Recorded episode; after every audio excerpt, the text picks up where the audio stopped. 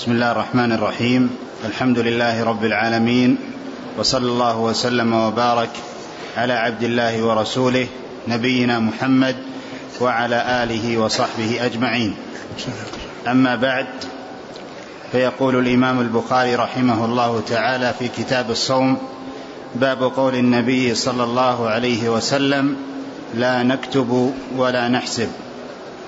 قال حدثنا آدم قال حدثنا شعبة قال حدثنا الأسود بن قيس قال حدثنا سعيد بن عمر وأنه سمع ابن عمر رضي الله عنهما عن النبي صلى الله عليه وسلم أنه قال أنا أمة أمية لا نكتب ولا نحسب الشهر هكذا وهكذا يعني مرة تسعة وعشرين ومرة ثلاثين. بسم الله الرحمن الرحيم.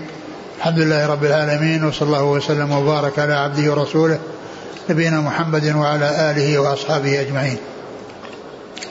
أما بعد يقول الإمام البخاري رحمه الله باب قول النبي صلى الله عليه وسلم لا نكتب ولا نحسب يعني يشير بذلك إلى ما جاء في الحديث الذي أورده وفيه قوله صلى الله عليه وسلم إن أمة أمية لا نكتب ولا نحسب و وثم عقب ذلك بقوله الشهر هكذا وهكذا وأشار إلى أنه مرة يكون تسعا وعشرين وأنه يكون مرة ثلاثين و وهو لا لا يزيد عن ثلاثين ولا ينقص عن, عن تسعة وعشرين ولهذا بين عليه الصلاة والسلام بإشارته أن الشهر إما أن يكون هكذا وإما أن يكون هكذا إما أن يكون 29 وإما, أن يكون 30 وقوله صلى الله, صلى الله عليه وسلم إن أمة أمية يعني المقصود معشر العرب أنهم أمي أمة أمية يعني أنهم كما بين ذلك أنهم لا يكتبون ولا يحسبون.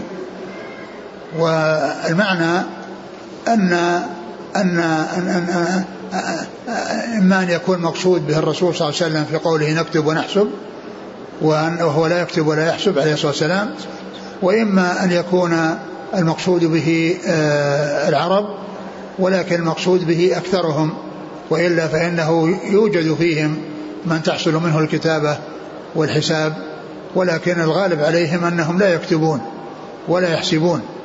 ولهذا آه، الأحكام الشرعية لم تنط بأمور خفية وبأمور دقيقة لا يعرفها إلا الخواص وإنما أنيطت الأحكام والأمور الشرعية بأمور ظاهرة وأمور جلية يعرفها الخاص والعام يعرفها الحضري والبدوي والحاضر والمسافر وذلك أن الصوم يتعلق برؤية الهلال والصلوات الخمس تتعلق بالغروب وبالزوال وبطلوع الفجر وما إلى ذلك من الأشياء التي هي أمور طبيعية لا يحتاج الناس فيها إلى خبرة وإلى دقة وإلى إجادة لأمور لا يجدها كل أحد بل أنيط بأمور طبيعية يراها الناس ويشاهدها الناس. إن أمة أمية لا لا نكتب لا لا نقرأ لا, لا نكتب ولا نحسب. لا نكتب ولا نحسب فليس الغالب على العرب الغالب على العرب أنه عدم الكتابة ولكنه لا يمنع أن يكون فيهم من يكون كذلك والمقصود من هذا أن أحكام الشرع لم تنط بأمور دقيقة وأمور خفية لا يعرفها إلا الخواص وإنما أنيطت بأمور ظاهرة يعرفها الحضري والبدوي والمقيم والمسافر. نعم. قال حدثنا آدم وقيل أن معنى الأمية يعني النسبة إلى يعني آه، الأمي الذي لا يقرأ يعني ولا يكتب أو أن المقصود به يعني منسوب إلى أمه وهي أن الإنسان خرج من أمه لا يعلم شيئا ثم بعد ذلك علمه الله ما علمه وقيل قيل غير ذلك. نعم. قال حدثنا آدم. آدم بن أبي إياس. عن شعبة. ابن الحجاج. عن الأسود بن قيس نعم. عن سعيد بن عمر بن عمر؟ بن عمر. نعم.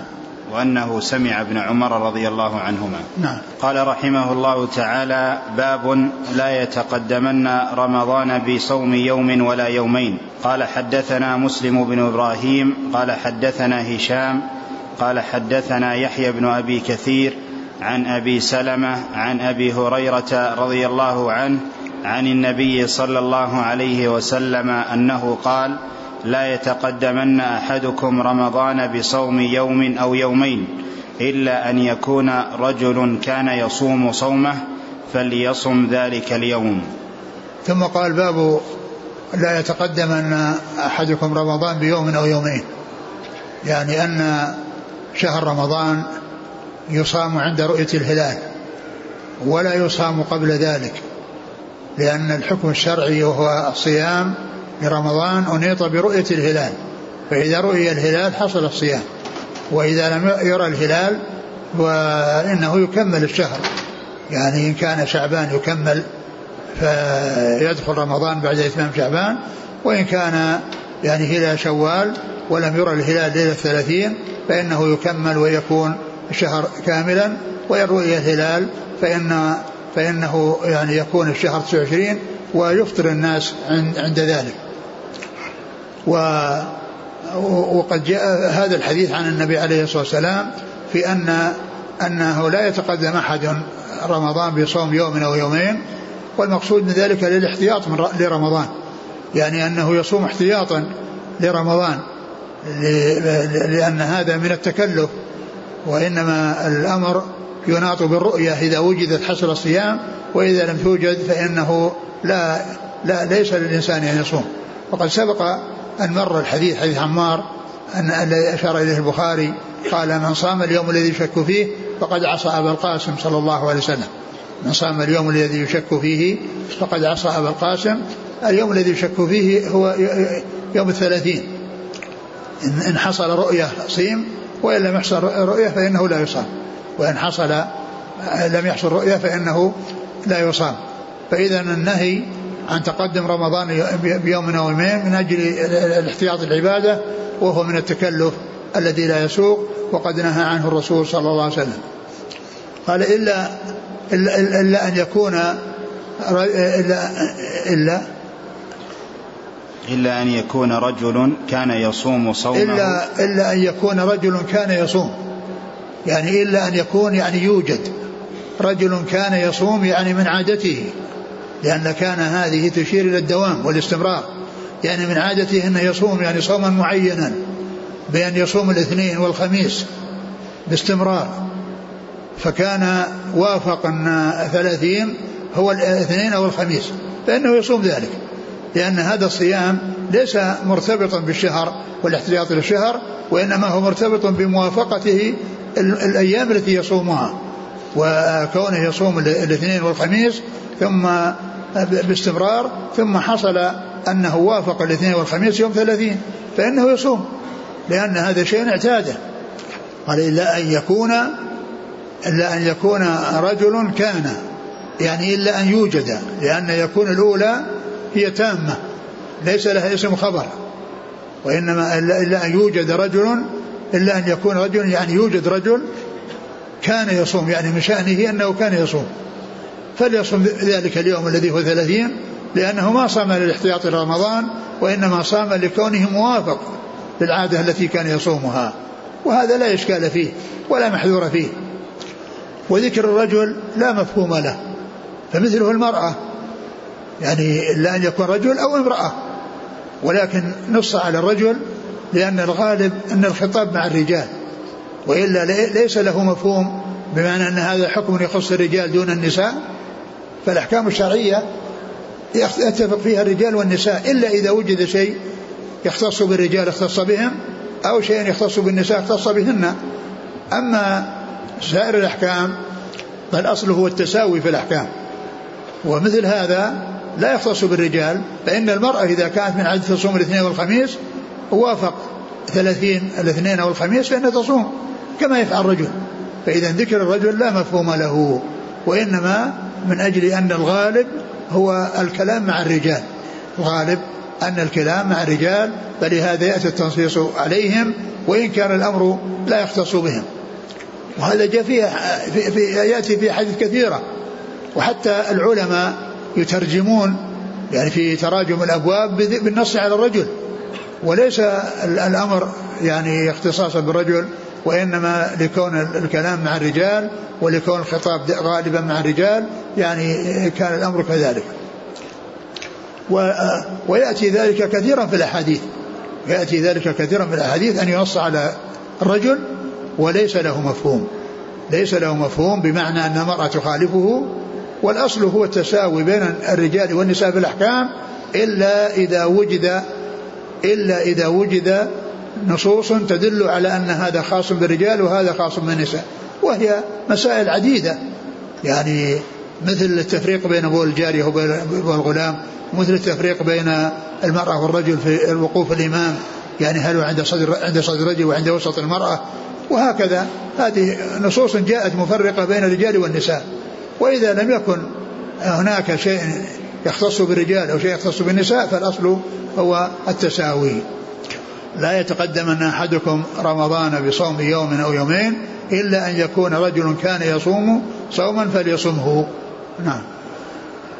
قال حدثنا مسلم بن إبراهيم الفراهيدي عن هشام الدستوائي عن يحيى بن أبي كثير اليمامي عن أبي سلمة بن عبد الرحمن بن عوف. عن أبي هريرة رضي الله عنه. نعم. قال رحمه الله تعالى باب قول الله جل ذكره أحل لكم ليلة الصيام الرفث إلى نسائكم. هن لباس لكم وأنتم لباس لهن. علم الله أنكم كنتم تختانون أنفسكم فتاب عليكم وعفى عنكم. فالآن باشروهن وابتغوا ما كتب الله لكم. قال حدثنا عبيد الله بن موسى عن إسرائيل عن أبي إسحاق عن البراء رضي الله عنه قال كان أصحاب محمد صلى الله عليه وسلم إذا كان الرجل صائما فحضر الإفطار فنام قبل أن يفطر لم يأكل ليلته ولا يومه حتى يمسي. وإن قيس بن صرمة الأنصاري رضي الله عنه كان صائما فلما حضر الإفطار أتى امرأته فقال لها اعندكم طعام قالت لا ولكن انطلق فاطلب لك وكان يومه يعمل فغلبته عيناه فجاءته امراته فلما راته قالت خيبه لك فلما انتصف النهار غشي عليه فذكر ذلك للنبي صلى الله عليه وسلم فنزلت هذه الايه احل لكم ليله الصيام الرفث إلى نسائكم ففرحوا بها فرحا شديدا ونزلت وكلوا واشربوا حتى يتبين لكم الخيط الأبيض من الخيط الأسود. الباب اللي بعده. قال رحمه الله تعالى باب قول الله تعالى وكلوا واشربوا حتى يتبين لكم الخيط الأبيض من الخيط الأسود من الفجر ثم أتموا الصيام إلى الليل. فيه البراء عن النبي صلى الله عليه وسلم. قال حدثنا حجاج بن منهال قال حدثنا هشيم قال أخبرني حسين بن عبد الرحمن عن الشعبي عن عدي بن حاتم رضي الله عنه أنه قال لما نزلت حتى يتبين لكم الخيط الأبيض من الخيط الأسود عمدت إلى عقال أسود وإلى عقال أبيض فجعلتهما تحت وسادتي فجعلت أنظر في الليل فلا يستبين لي. فغدوت على رسول الله صلى الله عليه وسلم فذكرت له ذلك فقال إنما ذلك سواد الليل وبياض النهار. ثم ذكر بعد ذلك يعني نزول هذه الآية الكريمة وحل لكم ليلة الصيام الرفث إلى نسائكم. الآية وذكر أنهم كانوا في أول الأمر إذا جاء وقت الإفطار ونام الإنسان قبل أن يفطر فإنه يستمر على على ما كان عليه من عدم الأكل والشرب والجماع حتى يأتي المغرب من الليلة الثانية. يعني معناه أنه يعني صيامه يكون 24 ساعة. لأنه إذا غابت الشمس إذا إذا نام يعني قبل أن يحصل منه الإفطار في وقت الإفطار فإنه يعني يمتنع من آه، من الأكل والشرب في الليل وفي النهار من الغد إلى الغروب وكذلك يمتنع من الجماع يعني في الليل يمتنع في الليل يعني ال يعني وال يمتنع يمتنع من الجماع. فنزلت هذه الآية التي فيها كونه حل لهم أنهم يأكلون ويشربون إلى أن يطلع الفجر. ولو حصل أنهم قاموا واستيقظوا يعني بعد الغروب فإنهم يأكلون من حين يقومون. وأن أكلهم إن يستمر إلى طلوع الفجر الذي يكون معه الإمساك لليوم الثاني الذي يكون معه الإمساك لليوم الثاني.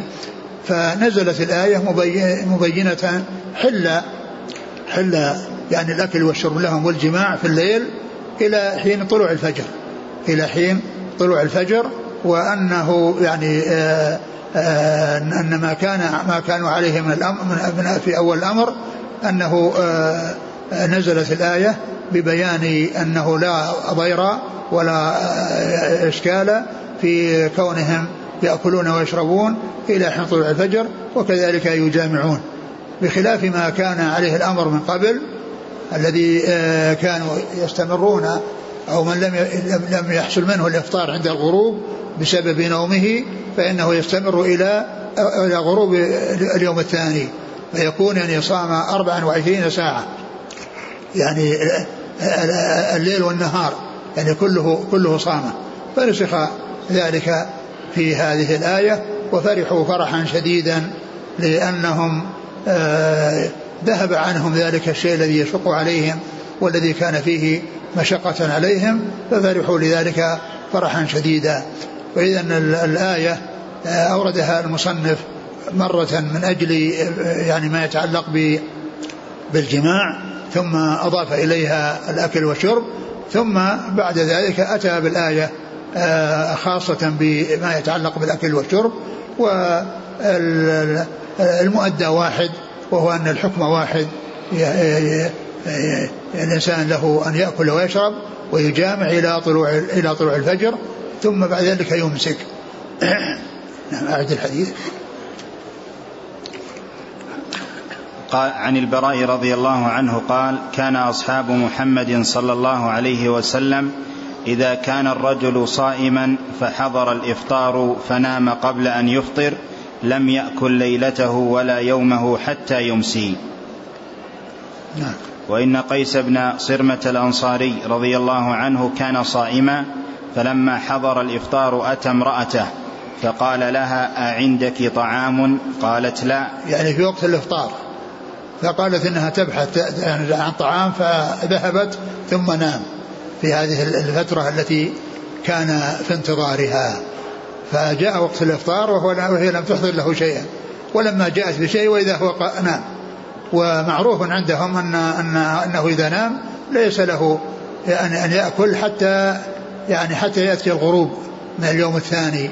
فقالت الخيبة لك يعني أن هذا الذي أتت به له يعني ما استفاد منه لأنه لأنه حيل بينه وبينه بسبب النوم الذي نامه.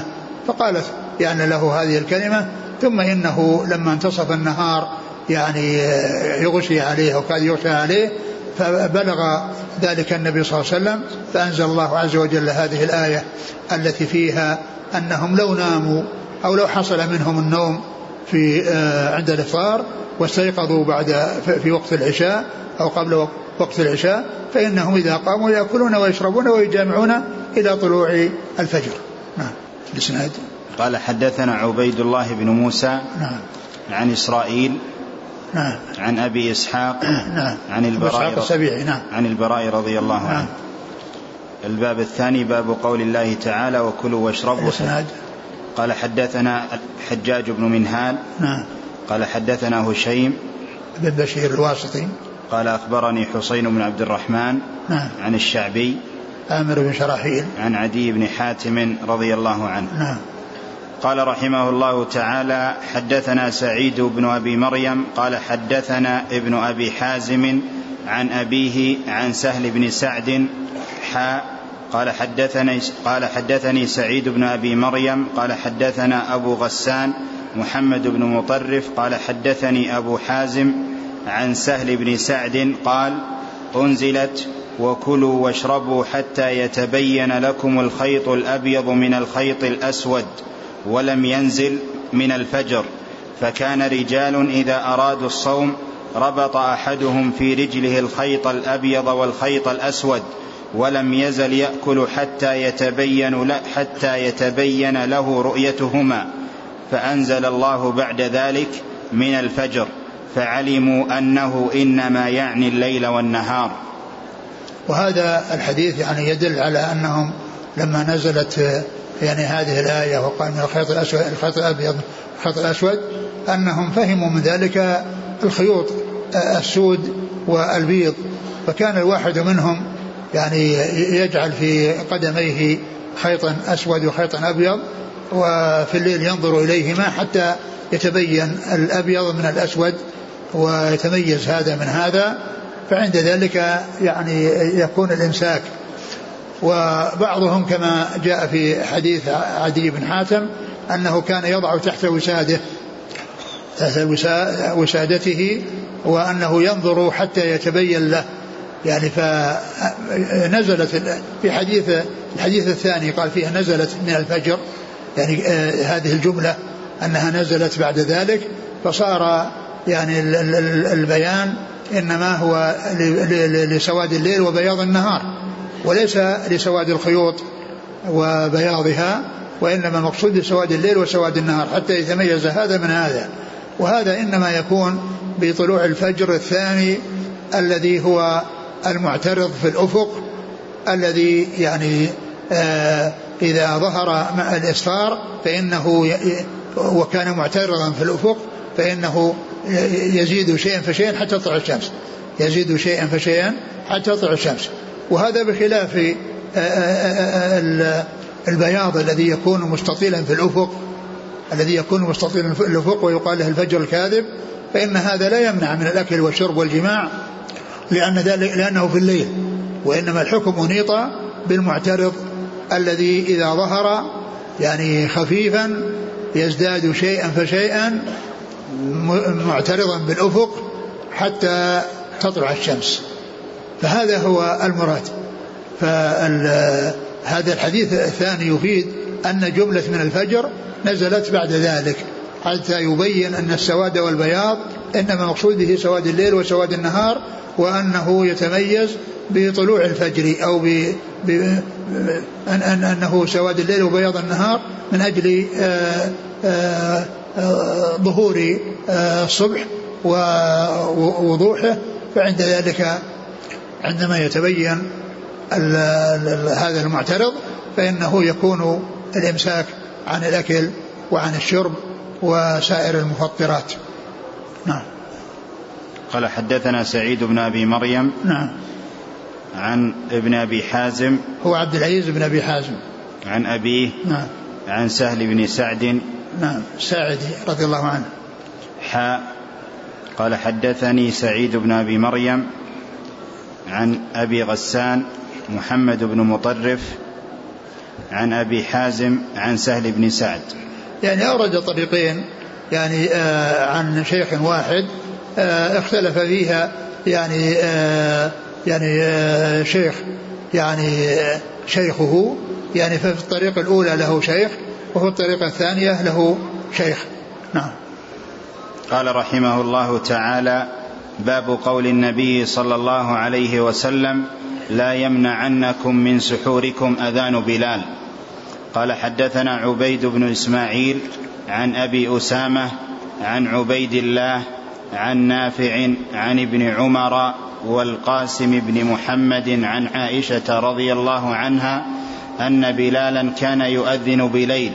فقال رسول الله صلى الله عليه وسلم كلوا واشربوا حتى يؤذن ابن أم مكتوم فإنه لا يؤذن حتى يطلع الفجر. قال القاسم ولم يكن بين آذانهما إلا أن يرقى ذا وينزل ذا. ثم ذكر قوله يعني باب لا, لا, لا يمنع. باب قول النبي صلى الله عليه وسلم لا يمنعنكم من سحوركم أذان بلال. باب قول النبي صلى الله عليه وسلم لا يمنعنكم من سحوركم أذان بلال. بلال يعني كان يؤذن بالليل قبل طلوع الفجر. وذلك لي يعني ليكون حتى يكون كما جاء في بعض الحديث أن من كان قائما يصلي يجلس يستريح. هذه الفترة التي بين الأذانين.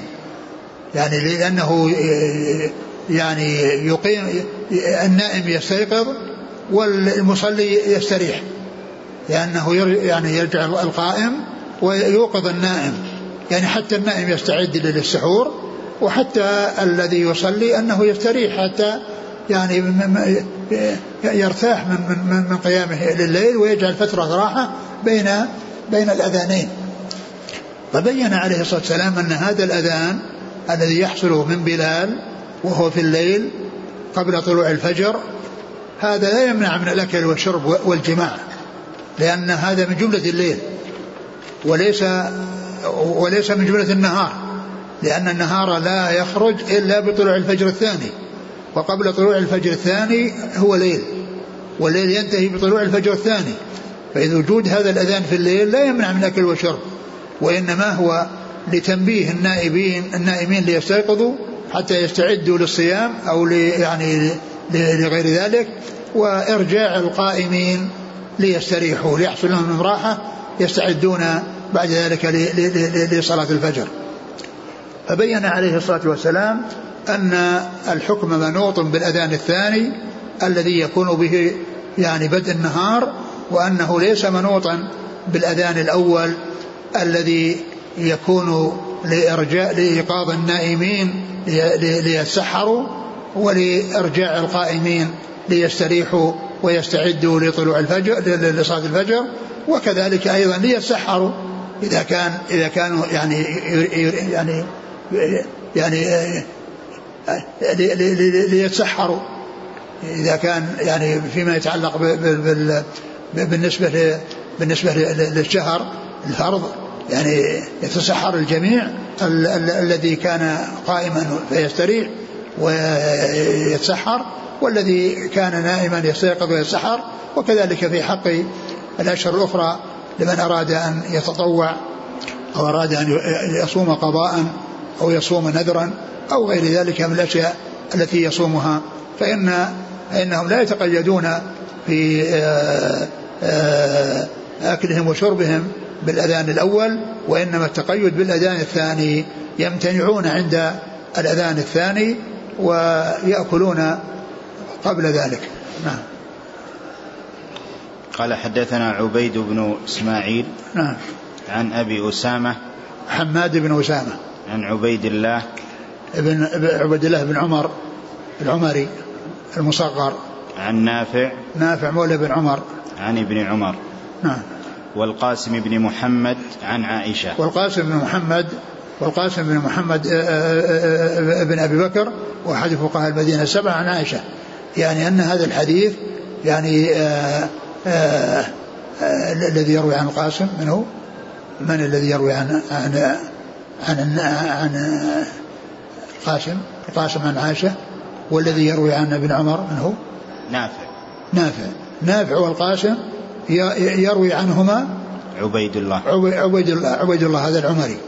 يعني أن فيه يعني معناه أن فيه إسنادان من من من, بعد عبيد الله.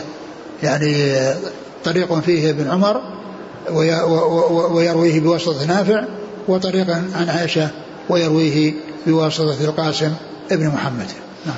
قال رحمه الله تعالى باب تأخير السحور. قال حدثنا محمد بن عبيد الله قال حدثنا عبد العزيز بن أبي حازم عن أبي حازم عن سهل بن سعد رضي الله عنه أنه قال كنت أتسحر في أهلي ثم تكون سرعتي أن أدرك السجود مع رسول الله صلى الله عليه وسلم. ثم قال باب تأخير السحور. يعني أن السحور يؤخر إلى يعني قرب طلوع الفجر أو إلى حين طلوع الفجر الذي يكون به الإمساك عن الأكل والذي يكون به دخول النهار. والذي قال الله عز وجل كلوا وتبين أي كلوا واشربوا حتى يتبين من الخيط الأسود. يعني من الفجر.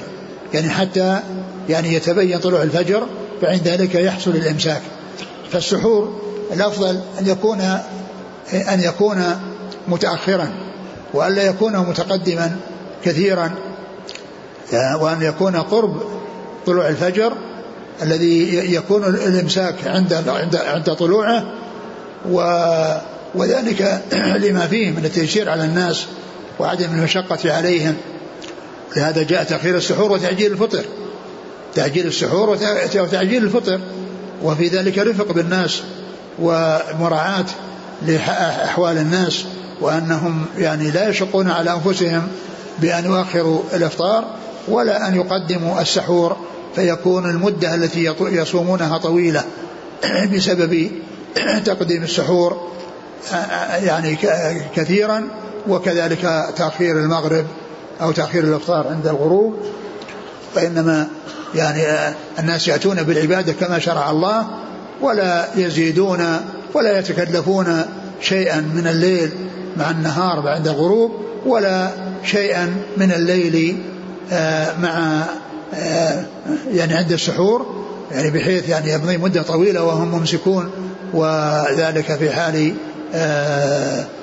كونهم صائمين ولو تقدم السحور فإنه سائغ وجائز لكن السنة هي التأخير. السنة هي التأخير. وقد كان الصحابة رضي الله عنهم وأرضاهم كما جاء في هذا الحديث أنه كان يعني يتسحر عند أهله ثم يعني يذهب بسرعة ليدرك الصلاة مع النبي صلى الله عليه وسلم يدرك السجود مع النبي يعني يدرك الصلاة مع النبي صلى الله عليه وسلم. يعني أن الفترة التي تكون بين الإمساك وبين الوصول إلى المسجد يعني هذه من النهار لأنه حصل الإمساك عند طلوع الفجر وقد انتهى من التسحر ثم خرج يريد الصلاة فيدرك الصلاة مع الرسول عليه الصلاة والسلام. وهذا يدل على التأخير وهذا فيه دليل على التأخير لأنه تسحر ومشى من أجل أن يدرك الصلاة ومعنى ذلك أنه في آخر آخر الليل وأنه يعني عند طلوع الفجر. وهذا يدل وهذا يدل على التأخير. هذا نفسه دال على التأخير. نعم أعد الحديث. قال عن, عن سهل بن سعد. عن سهل رضي الله عنه قال كنت أتسحر في أهلي ثم تكون سرعتي أن أدرك السجود مع رسول الله صلى الله عليه وسلم. السجود المقصود به الصلاة يدرك الصلاة لأن لأنه يطلق على الصلاة السجود. يعني لأن لأن السجود هو يعني أحد أركان الصلاة بل هو الركن الذي يكون به الاستقرار في الأرض والتمكن من الأرض. ولهذا قيل للمحلات العبادة مساجد.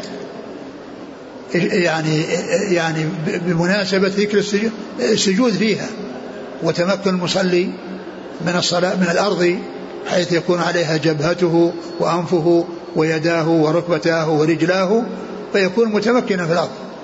فأمكن ما يكون الإنسان في الأرض في السجود في حال سجوده. لأنه في حال قيامه وركوعه ما في الأرض إلا رجليه. ما على الأرض إلا رجلاه. وفي حال سجوده يعني فيه يعني آه، رجليه وركبتيه ولكن الشيء الذي يكون التمكن التام إنما هو في حال السجود. ولهذا يقال للمساجد يقال العبادة مساجد ولم يقل لها مراكع بالنسبة للركوع ولا يعني آآ آآ آآ ولا مجالس نسبة للجلوس يعني بين السجدتين والتشهد ولا كذلك يعني قيام أو مقامات أو يعني بالنسبة للقيام وإنما يعني أنيط الحكم وأشير إلى السجود لأنه الغالب في استعمال الأرض أنه في حال السجود. حتى يدرك السجود مع رسول الله يعني يدرك الصلاة مع رسول الله عليه الصلاة والسلام. ومن الليل فسبحه أدبار السجود يعني أدبار الصلوات. نعم. قال حدثنا محمد بن عبيد الله نعم.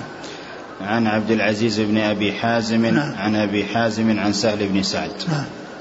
قال رحمه الله تعالى باب قدر كم بين السحور وصلاة الفجر قال حدثنا مسلم بن إبراهيم قال حدثنا هشام قال حدثنا قتادة عن أنس عن زيد رضي الله عنه قال تسحرنا مع النبي صلى الله عليه وسلم ثم قام إلى الصلاة قلت كم كان بين الأذان والسحور؟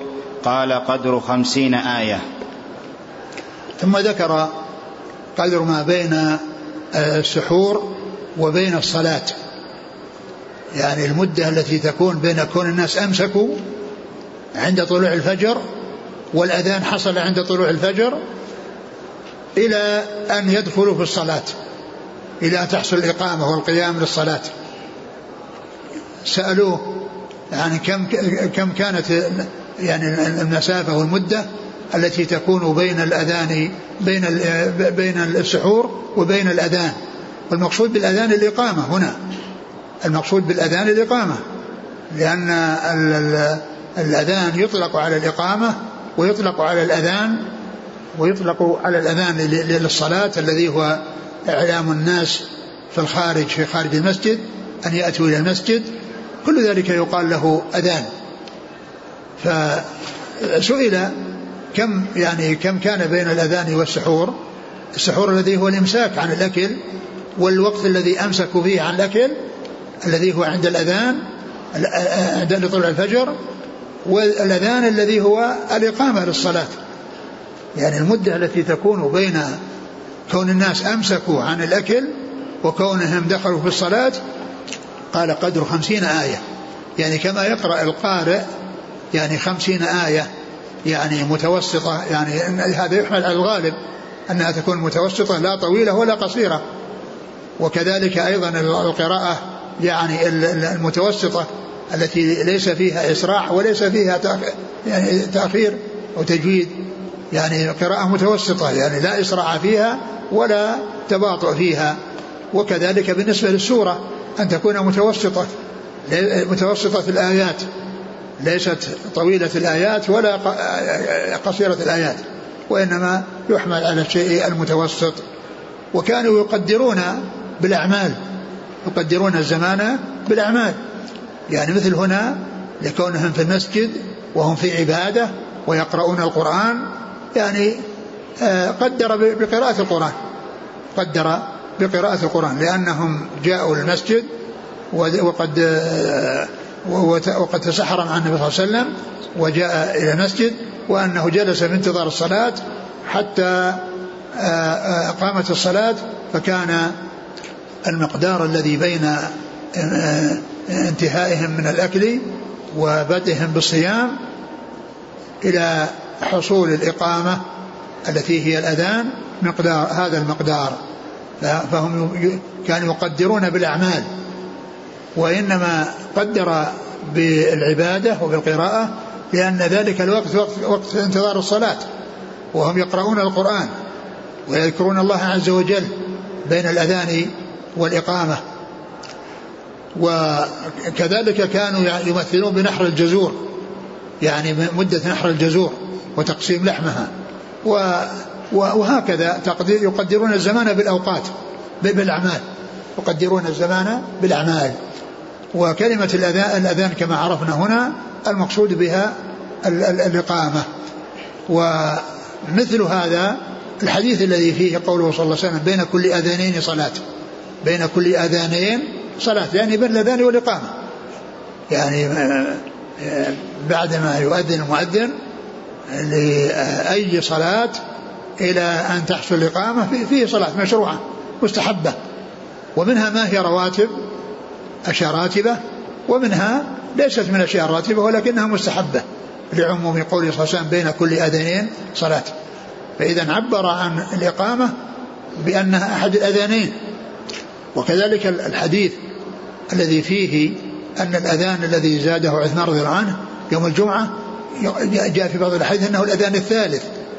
الأذان الثالث وهو أذان ثالث بالنسبة للإقامة. لأن لأن الأذان الأول هذا الذي يكون قبل قبل الوقت من أجل الناس يتركون التجارة ويتركون البيع والشراء ويذهبون للاستعداد لصلاة الجمعة. هذا هو الأذان الأول. ثم الأذان الذي يكون إذا كان الخطيب على منبر ثم الأذان الثالث الذي هو الإقامة عندما تنتهي الخطبة وتقام الصلاة. فأطلق على الأذان الذي زاده عمر بن, عثمان رضي الله عنه الأذان الثالث. إذا هذا الحديث من جملة الأدلة الدالة على أن الإقامة يطلق عليها الأذان. وقوله تسحرنا مع رسول الله صلى الله عليه وسلم. تسحرنا مع رسول الله صلى الله عليه وسلم. هذا يفيد أن أنه جاء وأنه تسحر مع النبي عليه الصلاة والسلام. وهذا يدل على أنه على قال, قال الحافظ يدل على جواز المشي بالليل للحاجة لأنه لأن لأن زيدا جاء من بيته في الليل ليتسحر مع النبي عليه الصلاة والسلام. وفيه حسن الأدب مع الرسول عليه الصلاة والسلام حيث قال تسحرنا مع رسول الله ولم يقل تسحرنا نحن ورسول الله. قال سحرنا معه يعني الإفادة إلى التبعية وأنهم تابعون له صلى الله عليه وسلم ولم يأتي بالعبارة التي يعني تشعر بالتساوي والتماثل فلم يقل تسحرنا نحن ورسول الله صلى الله عليه وسلم وإنما قلنا قال تسحرنا مع رسول الله صلى الله عليه وسلم. ثم قام إلى الصلاة. يعني قام إلى الصلاة يعني يعني, يعني ثم قاموا إلى الصلاة يعني أنهم ذهبوا يعني ذهبوا إليها. فكان فكانت المدة التي بين إمساكهم وبين إقامة الصلاة هذا المقدار. الذي هو مقدار خمسين آية. وقد جاء في بعض الأحاديث يعني أن الإمساك عن الأكل والشرب إنما يكون عند الأذان وعندما يسمع المؤذن إذا كان المؤذن يعني ملتزما بالوقت وأنه يؤذن في الوقت فإنه يكون الإمساك عند سماع أذانه. وليس للإنسان أن يأكل بعد سماع الأذان. وإذا كان قد بدأ بالشرب فإنه يكمل الشرب يعني بعد الأذان. لأنه ورد عن النبي صلى الله عليه وسلم أنه قال يعني آه، إذا أذن المؤذن والإناء على يد أحدكم على يد أحدكم فلا يضعه حتى يقضي حاجته منه. يعني معناه أنه يكمل الشرب. وهذا يدخل تحت القاعدة المشهورة يجوز في الابتداء يجوز في الاستدامة ما لا يجوز في الابتداء. يجوز في الاستدامة ما لا يجوز في الابتداء لأن الذي أذن المؤذن وهو قد بدأ بالشرب مواصلته استدامة ليست ابتداء لكن ليس للإنسان إذا سمع الأذان يروح يأخذ له ماء ويشرب لا يجوز هذا. لا يجوز هذا. هذا إذا كان المؤذن معروف بأنه يأذن في الوقت. أما إذا كان معروف من عادته أنه يتقدم يعني آه، كذا من الوقت فهذا يعني لا ليس هو المعتبر ولا كذلك إذا كان يتأخر فهذا أيضا لا يعول عليه وإنما التعويل على من يكون معروفا بأنه محافظ على الوقت وأنه يؤذن عند دخول الوقت. نعم. ما تسحرنا إذا قالت سحرنا مع النبي صلى الله عليه وسلم ثم قام إلى الصلاة قلت كم كان بين الأذان والسحور؟ قال قدر خمسين آية. السحور كما عرفنا المقصود الانتهاء من الأكل. والسحور يعني يأتي بفتح فتح السين وضمها. فهو بالفتح اسم للطعام الذي يتسحر به والذي يؤكل في السحر. والسحور بالضم اسم للأكل نفسه. الذي هو التسحر. الأكل. يعني فالسحور يراد به الطعام الذي أعد للسحور والذي يؤكل عند السحر بالصيام. والسحور هو الفعل. كون الإنسان يأكل ويشرب هذا يقال السحور. وهي عبارات متعددة يعني آه، الفتح فيها للاسم للشيء المستعمل والضم فيها للاستعمال. الفتح فيها للشيء المستعمل والضم فيها لنفس الاستعمال. السحور والسحور والطهور والطهور والوضوء والوضوء والسعوط والسعوط والوجور والوجور. يعني هذه ألفاظ متماثلة. يعني إذا كانت بفتح الأول إذا كانت بفتح الأول فالمراد به الشيء المستعمل وإذا كانت بضم الأول فإن المراد به نفس الاستعمال. نعم. قال حدثنا مسلم بن إبراهيم الفراهيدي. عن هشام الدستوائي. عن قتادة ابن دعامة السدوسي. عن أنس أنس بن مالك رضي الله عنه. عن زيد. عن زيد بن ثابت رضي الله عنه. من رواية صحابي عن صحابي. رواية صحابي عن صحابي. قال رحمه الله تعالى باب بركة السحور من غير إيجاب لأن النبي صلى الله عليه وسلم وأصحابه واصلوا ولم ولم يذكر السحور. نعم. قال حدثنا موسى بن إسماعيل قال حدثنا جويرية عن نافع عن عبد الله رضي الله عنه أن النبي صلى الله عليه وسلم واصل فواصل الناس فشق عليهم فنهاهم قالوا إنك تواصل قال لست كهيئتكم إني اظل أطعم وأسقى ثم ذكر بعد ذلك قال إيش؟ باب بركة السحور باب من غير بركة إيجاب. السحور من غير إيجاب يعني من غير إيجاب للسحور يعني في حث على السحور وقد جاء في في الحديث أن في بركة تسحروا فإن في السحور بركة وهذه البركة تكون بتقوية الجسم تكون لأمور كثيرة تنشأ عنها البركة يعني في تقوية الجسم وحصول النشاط ويعني ويعني وغير ذلك من الأشياء التي تترتب على على على السحور. ووصف بأنه بركة يعني إن فيه بركة. وصف بأنه فيه بركة. فقال بركة السحور يعني ما جاء في أن السحور فيه بركة وأن السحور نفسه ليس بواجب. يعني لا يعني معنى ليس معنى ذلك أن السحور يكون واجبا. وأن الإنسان يجب عليه أن يتسحر ليس بواجب ولكنه ولكنه يعني مستحب وفيه بركة وفيه فوائد يعني كثيرة.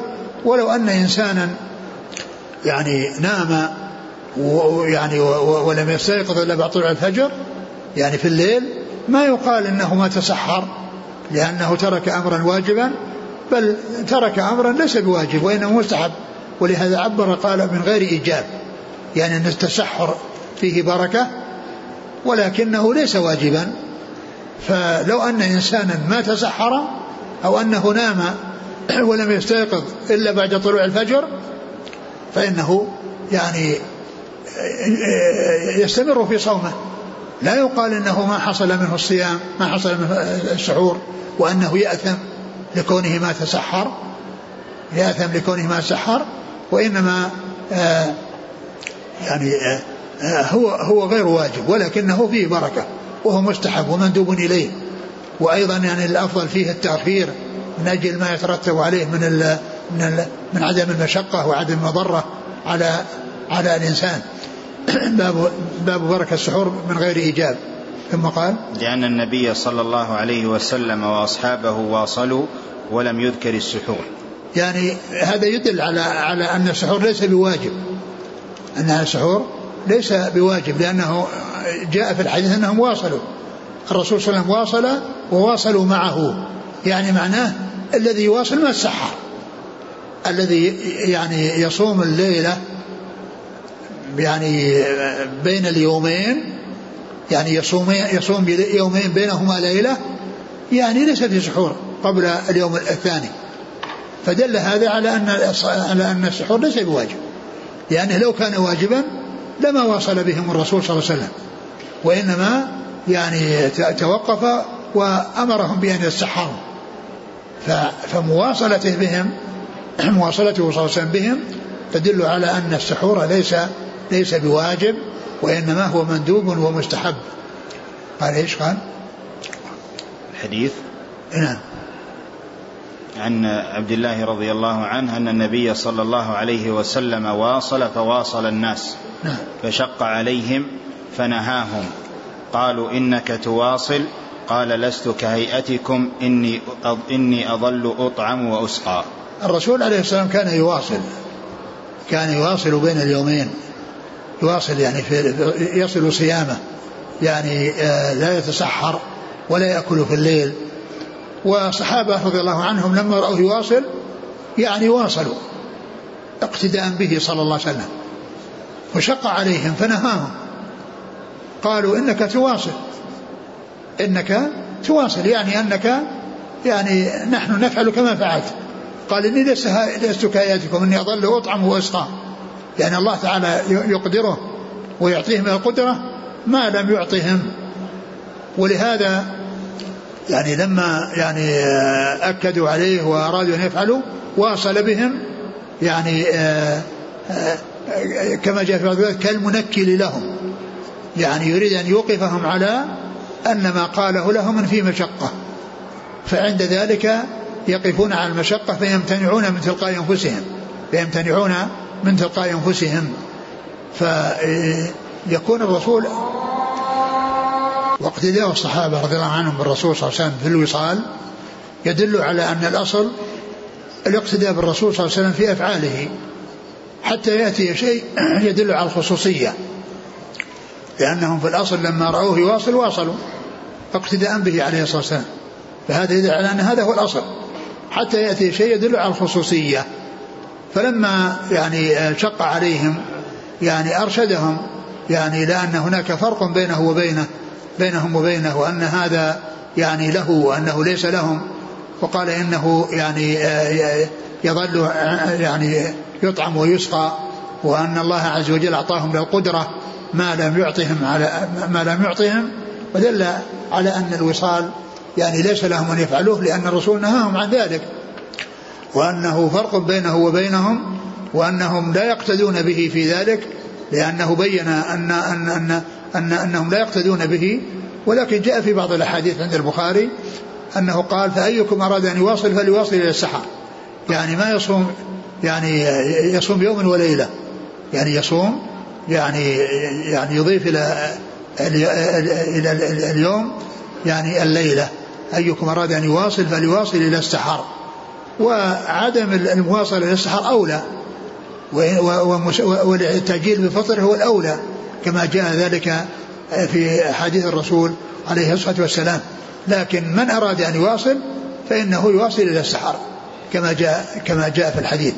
أما أكثر من ذلك فالرسول صلى الله عليه وسلم نهى عنه وحتى المواصلة إلى السحر غيرها أولى منها. عدم الواصل أولى لأنه قال أيكم أراد أن يواصل فليواصل إلى السحر. وحث على المبادرة في الفطر. حث على المبادرة في الفطر عند عند عند غروب الشمس. ثم يعني آه الذي حصل منه أنه جاء في بعض الأحاديث أنه صام بهم واصل ويعني يعني يعني أكثر يعني أكثر من يومين وأنه آه يعني آه، وجاء في بعض في بعض الروايات قال كالمنكل لهم. يعني يريد أن يوقفهم إلى أنهم ما يستطيعون. هو استطاع وهم ما يستطيعون. وقد ذكر أحد شيوخنا أنه قال إن هذا نظير ما لو أن والدا عنده ولد يعني يريد أن يعبث بالنار وأنه يعني حول النار يعبث بها فأراد أن يوقفه على حرارتها فأخذ إصبعه ولمس به جمرة أو لمس به يعني شيء لأن هذا يعني يمنعه لأن هذا يمنعه لأنه شاهد المضرة. فالرسول عليه الصلاة والسلام أراد أن يوقفهم على عدم استطاعتهم وعلى عدم قدرتهم حتى يحصل منهم الامتناع يعني عن عن رغبة وعن إقبال يعني على هذا الشيء أو ترك هذا الشيء الذي نهاهم الرسول صلى الله عليه وسلم عن فعله. نعم. قال حدثنا موسى بن إسماعيل التبوذكي عن جويرية ابن أسماء. عن نافع عن عبد الله. نعم. قال حدثنا آدم بن أبي إياس قال حدثنا شعبة قال حدثنا عبد العزيز بن صهيب قال سمعت أنس بن مالك رضي الله عنه قال قال النبي صلى الله عليه وسلم تسحروا فإن في السحور بركة. ثم ورد هذا الحديث عن النبي صلى الله عليه وسلم قال تسحروا فإن في السحور بركة. تسحروا يعني هذا أمر بالتسحر ولكنه أمر ندب وأمر استحباب وليس بأمر إيجاب. وليس بأمر إيجاب وإنما هو على سبيل الاستحباب بدلالة أن أنه حصلت المواصلة والمواصلة ليس فيها سحور والمواصلة ليس فيها سحور لكن عدم عدم المواصلة والتسحر هو الأولى لما في التسحر من القوة والنشاط يعني في العبادة وأنه لا يحصل له ضرر بسبب خلو بطنه وكونه لم يحصل منه السحور فالسحور فيه بركة وفيه نشاط وقوة يعني للإنسان. ففي إرشاده صلى الله عليه وسلم إلى التسحر الدلالة على استحبابه وأن هذا من رفق الرسول صلى الله عليه وسلم بأمته لأنه يريد أن يحصل لهم الشيء الذي يحصل به قوتهم. وألا يحصل لهم ضرر في أجسامهم بسبب كونهم لم يحصل منهم السحور. وأرشد إلى فضله وأن فيه بركة. قال تسحروا فإن في السحور بركة. والسحور يعني إذا أريد به مجرد الأكل فهو يقال للسحور وإذا أريد به الطعام المقدم فإنه يقال له سحور. وكل ما يصلح أن يوصف بأنه بركة لأن السحور الذي يقدم للأكل هو فيه بركة والتسحر الذي هو السحور الذي هو فعل السحور آه، فيه بركة.